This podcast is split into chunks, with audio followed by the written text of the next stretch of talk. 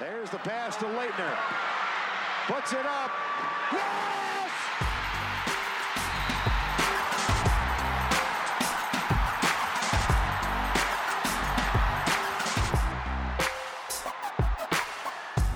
This is Cameron Chronicles, the official Duke basketball podcast from the Duke Chronicle.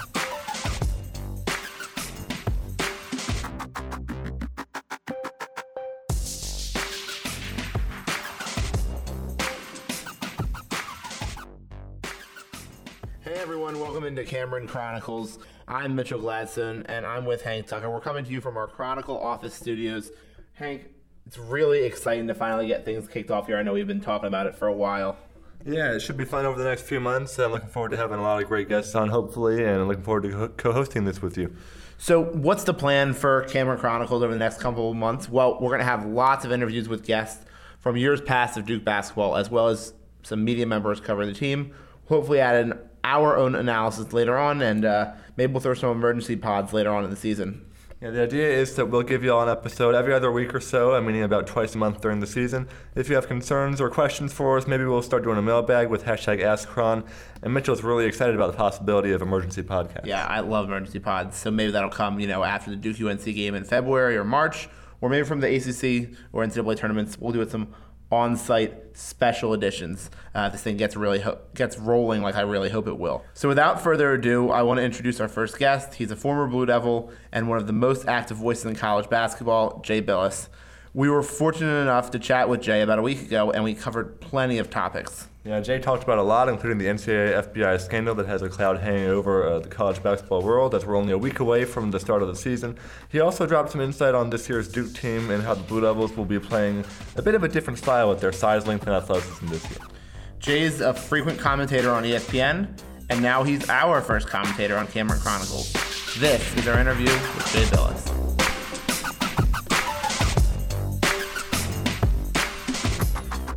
All right, so we're here with former Blue Devil, part-time lawyer, part-time analyst, Jeezy historian, and uh, sometimes NCAA critic Jay Bilas on the inaugural episode of Cameron Chronicles. Jay, thanks for uh, joining us for our podcasting debut. No, thank you. It's my pleasure.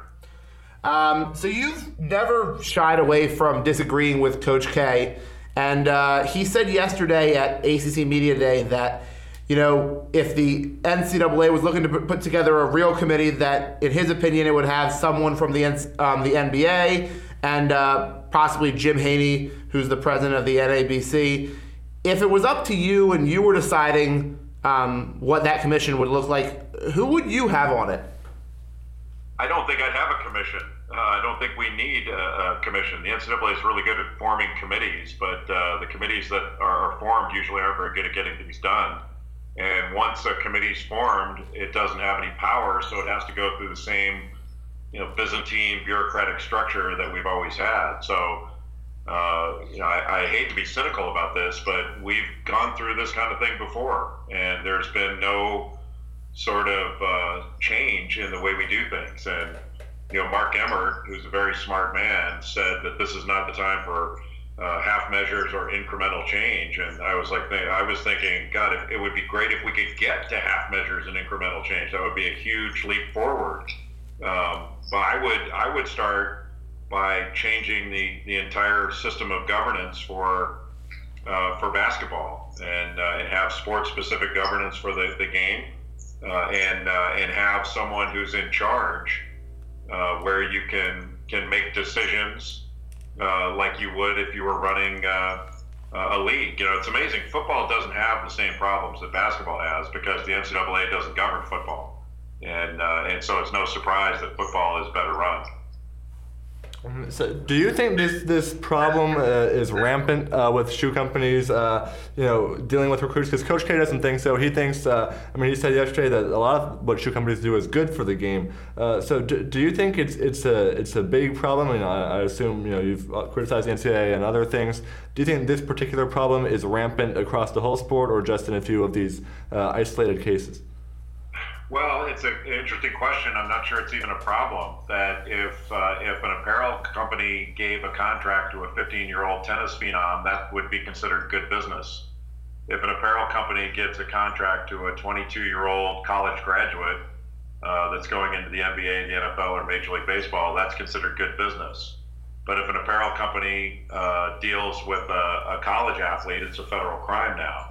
Uh, the, the federal government has now weaponized NCAA rules under a very novel theory that the school is the victim somehow in all this. Uh, I don't happen to agree with that, but good luck telling a federal prosecutor what's a crime and what's not.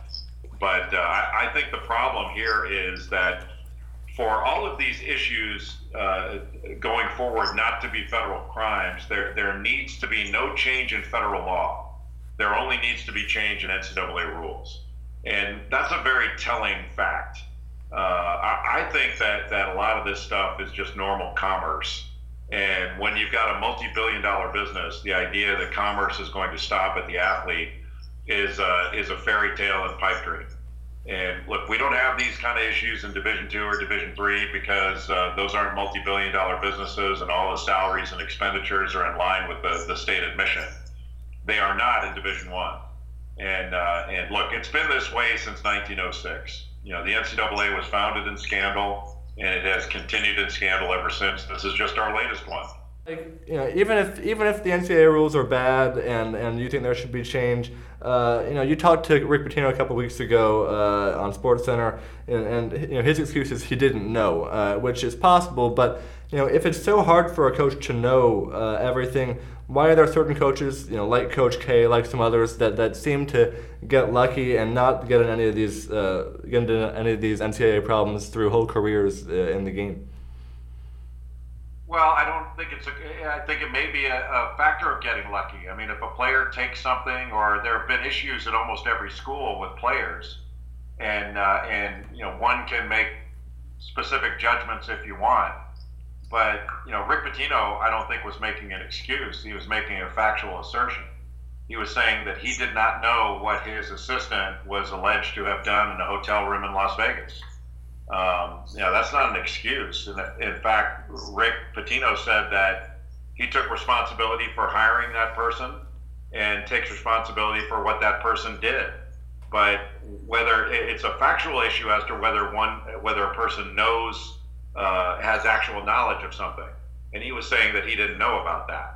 Now we can reasonably differ on whether one should reasonably know about something of that nature but uh, you know, you guys are, are pretty young. But I think when you have kids, you know, I think any parent would be asked, "Do you know what your child is doing all the time?" And the answer uh, of most parents, if not all, would be, "Well, we would certainly hope so." But the answer is no. We don't know what they're doing all the time. And I, I can tell you guys, uh, my parents did not know what I was doing, and Coach K did not know what I was doing. Um, so you know, take that for what it's worth. Um, you know, I think we've got some standards in college sports that have become uh, somewhat ridiculous, and we don't apply those standards to anyone else. Like we don't say that that the president of the university should know everything that's going on with his or her employees, uh, their coaches, and the like, and their professors. But we say that that a coach should know everything, and that's an unreasonable standard in my judgment. Uh, but look, you know whether Rick Pitino gets fired, that's up to the University of Louisville. How it's handled uh, by a, a, a, national governing body is a different different matter. And so when you've got Jim Boeheim being suspended for nine games because one of his players got improper assistance on a paper and he's imputed with knowledge of that, I don't consider that reasonable. Other people may, I don't. Uh, and and I, I, take a similar view with, with recruiting. Uh, a coach should be responsible for what he or she uh, reasonably knew or should have reasonably should have known. Uh, I don't think that the, the addition of, of the, the concept of reasonableness is, is that difficult. So transitioning to you know a look at this year's Duke team, um, this is probably the youngest team since you were a freshman here with Mark Alarie and Johnny Dawkins and David Henderson. And I know we really haven't seen that much yet. Obviously, we'll see some more tomorrow night. But have you been able to watch and you know get any early impressions or just sort of your thoughts on the team given the makeup of this group with such a young, really almost core around Grayson Allen? I have not seen them practice, so I haven't I haven't seen anything yet. I'll, I'll obviously see them in their early season games, uh, and I'm really looking forward to watching them play.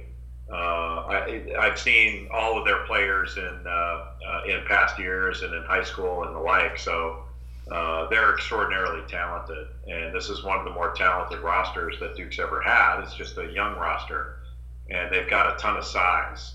So it's a different team. Uh, Duke's been uh, over the last you know, decade, maybe long, you know, a couple of decades, they've been doing a really good job of spreading the floor and attacking off the dribble and uh, really stretching defenses. And this is not going to be that type of team. Uh, they don't have as many shooters to stretch the floor, but they've got way more size than they've had. Uh, and it, they're big guys that are really athletic and long uh, that can really change ends. Uh, so they, they'll be able to get up and down the floor and they'll have really good versatility and they have a chance to be really good defensively. Uh, but as you guys as you guys know, you know when you've got youth, uh, uh, there are a lot of variables that go with that, and you don't know how that youth is gonna is going to uh, uh, gel together and how long that's going to take. Uh, and and how it's going to perform, how youth performs at the end of the year. But the good news for Duke is, you know, they've got youth in a very young game now. And uh, uh, so teams that have high level experience are, are, the are the exception rather than the norm. Uh, you've got a lot more teams that, that don't have don't have experience. You know, you mentioned the, the team I played on a million years ago. That we were young back when when uh, every team was older, so our youth really stood out. Uh, youth doesn't stand out as much anymore, and these players are far more prepared to step in and play than we were, uh, you know, 35 years ago uh, it's a totally different deal than it used to be. Yeah, and Coach Coach K has evolved too. Obviously, you know, he he says now he has to be more tolerant uh, with some of his younger teams and some younger players, and that yelling might not get through to them as much. So, you know, can you imagine him not being as fiery and, and angry when something goes wrong as he was when you were there? Yeah, I mean, I've watched him over the years, and everybody everybody evolves and gets better as they get older, and and he's you know he was great to begin with. I know that he's only gotten greater. But uh, uh, you know, I've never I've never been a big fan of yelling. I don't think it works. Period. Uh, you know, I think if you're trying to make a point, um, uh, you know, you can get it across in different ways. And he's always been a master of getting his point across. So volume doesn't really matter. It's what you say. And uh, and you know, I mean, we, we all laugh at, at you know everyone that every coach that gets older in the game their former players always like to joke about how they've gotten soft and the like, and he, he has not. Uh, the delivery may be different, but the message is still the same, and the message is still right on point. I mean, he's the he's the best that's ever done this, and, and I think he's the best that's ever done this in, in, in this game, and and maybe in any game, but uh, but definitely in this game, he, he's the best ever. In that sense, I know you sort of talked about how this is a different Duke team that they're bigger and, um, but these guys have grown up with. Uh, you know, a different game than the one maybe in some senses that you played. You know, they've grown up playing more outside, more beyond three point line. We saw Marvin Bagley take a three. We saw Wendell Carter take a couple of threes in that in their first exhibition game, or their actually the countdown to craziness scrimmage. Um, so, do you think like what have you seen with in terms of this you know evolution of the traditional back to the basket guy and how has it evolved over the last couple of decades? Just that position in particular. The game's the game's evolved because of the three point shot. Uh, the difference in this Duke team from some of the teams they've had in the recent past is that you know Marvin Bagley and Wendell Carter may take a couple of threes, but they're not going to make six in a game or seven in a game. You know, Duke's had guys that could make five, six threes in a game, and you have to go out and guard those guys. So they're not going to be able to stretch the floor in the same manner that they've done it in the past. And so the floor is not going to be quite as open. Uh, they're going to have to find different ways to score. So maybe they become, uh, like they were in 2010, a, a, a, fantastic offensive rebounding team and they get second shots. You know, North Carolina won a national championship based on their offensive rebounding this last year, even though they had two guards that led the team in scoring. Uh, and, and, they were not a, a, prolific shooting team. They had one prolific prolific three point shooter, but they were not a great three point shooting team. You know, Duke's had great three point shooting teams in the recent past, and this this does not look like one of them. But but it, will maybe it'll be a better defensive team and a team that scores more off its defense and scores more off the offensive glass and, and is able to, to get to the free throw line in a different way by getting the ball inside, uh, things like that. I, I don't really know the answer to that yet because I haven't seen them But uh, but looking at their personnel, their personnel is is is vastly different than we've seen it in the past, and um, I think it's going to be fun to watch just because of, watching that. You know, Coach K likes to use the term adapt. Um, uh, you know, fashioning a, a, an offensive system and a, a, defensive system around the talent he has, uh, I think will be really fascinating to watch. You talked about yeah. adapting, uh, and and Coach K. Uh, I mean, we've seen a couple, a few big guys coming to Duke the last couple of years. Chase Jeter, Marques Bolden have had maybe a tougher time adapting to the physicality of, of, the college game, and then of course, if you go back three years, Jahlil Okafor did a great job with that. But so, do you think the, these last two years, those guys uh, uh, were just kind of a coincidence, or is there anything about being a big man uh, now that makes it maybe a little harder, uh, more of a learning curve to adjust to the game than, than maybe a perimeter guy would have? Well, they had some injuries to deal with too. I mean, Marques Bolden was injured at times, and uh, and so and you also have um, uh, the competing interest of the perimeter. So sometimes when you have really good big guys, they may not play as much because you've got perimeter players that are playing those positions and you know, you can play smaller guys at the four, and, and because of the three point line, you can uh, you know you can not only cover up for that, you can you can dominate those those matchups and, and win those matchups. So I don't think it necessarily says anything about you know Marques Bolden or Chase Jeter or the like. Um, you know sometimes uh, it just has, has to do with the, the personnel decisions that are made on a particular team. Because if Marques played somewhere else last year, he might have been a starter and averaged 15 points a game or if he'd stayed healthy, things you know he, he played really well at the start of the year. And, you know, physicality wasn't his issue. The issue was, was more continuity.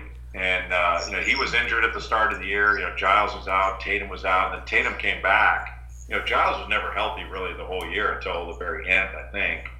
Um, and and you know, he, even he, he was he was never as good as he was in high school. I, I, don't, I still don't think he's played as well as he did he did when he was in high school, and he was a first round draft pick.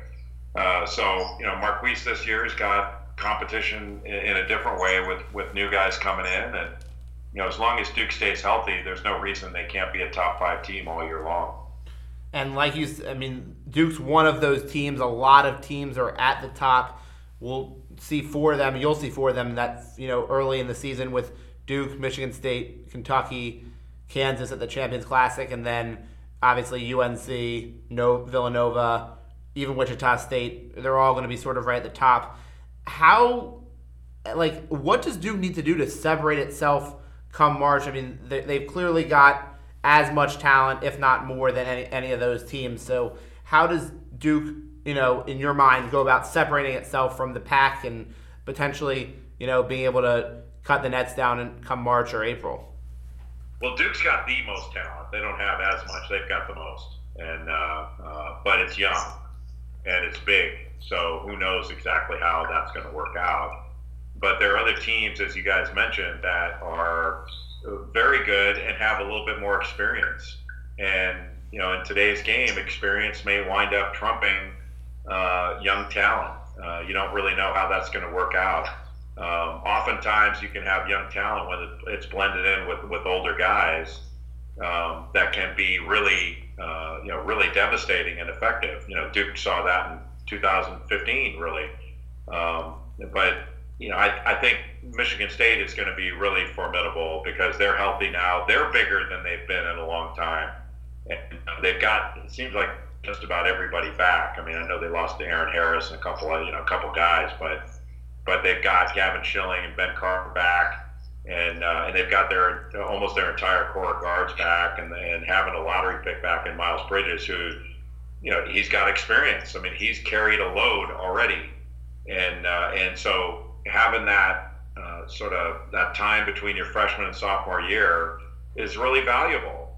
And so at the start of the year, I think Michigan State has to be considered favored over Duke uh, early on who knows what that'll be in the middle of the year and whether everybody stays healthy. You know, Arizona's got really good personnel and they've got some older players as well. So, um, you know, there, there's a cloud over some of the programs. I mean, Louisville, I think, would have been really good. Miami uh, still can be very good.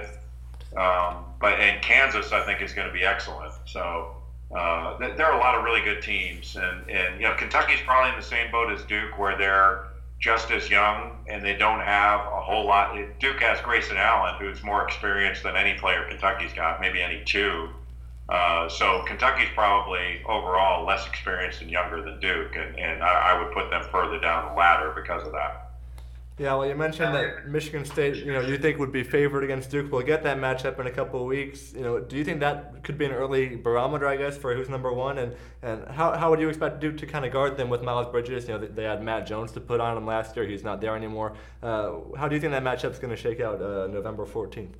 You know, it's it, it's always a great barometer, but every game's a good barometer. Uh, you know, they'll get a good barometer playing Bowie State and uh, and Elon. Uh, the, lessons will be learned there as they, they move toward Michigan State. And you know, kind of the good news with basketball is uh, you know it's not football. You know, they're not uh, you know they're not going to be saddled with a loss forever. That's gonna gonna put them down in the polls, and all of a sudden they're not going to make the college football playoff. Uh, you can suffer a loss early, and that can be a really good learning experience, and you can mature from it and be a be a far better team down the road because of it. So win or lose, just like last year playing against Kansas, you know, both that was a great game for both Kansas and Duke, and uh, and this will be a great game as long as everyone stays healthy for both Michigan State and and, and Duke. Uh, but I, I think I think the the issue is going to be you know kind of how is Duke going to play, and and you know Grayson Allen have to be uh, be a, a, a primary scorer and the primary scorer. So you know Trevon Duval is going to have to handle the ball and not turn it over, and uh, you know you're going to have to have guys that are going to be going to going to have to mature quickly. And who knows if they're going to do that? Who knows if it's going to take five games, ten games, fifteen games for, for everybody to kind of get it, uh, or longer? I, I have no idea. That's that's part of the fun of watching these young teams kind of come together, and that was the fun of 2015. Really, you know, you had. Uh, you know, there's some great teams that year. That was the year that Kentucky, you know, sort of was the best team I thought by uh, by a fair clip during the regular season, and, and Wisconsin was the one team that I thought could beat Kentucky, and Duke wound up winning the whole thing. Um, you know, matchups at, at, that level were, were really important. Uh, they're not always important, but they were really important in, in that Final Four. And, and you know, I'm not sure at the beginning of the year that uh, that Duke was the best team, but at the end, he turned out to be the best team. Well, obviously, there's a lot to unfold. Jay, we really appreciate having you on, and uh, thanks for doing this with us. No, thanks for thanks for having me. It's great to great to be with you.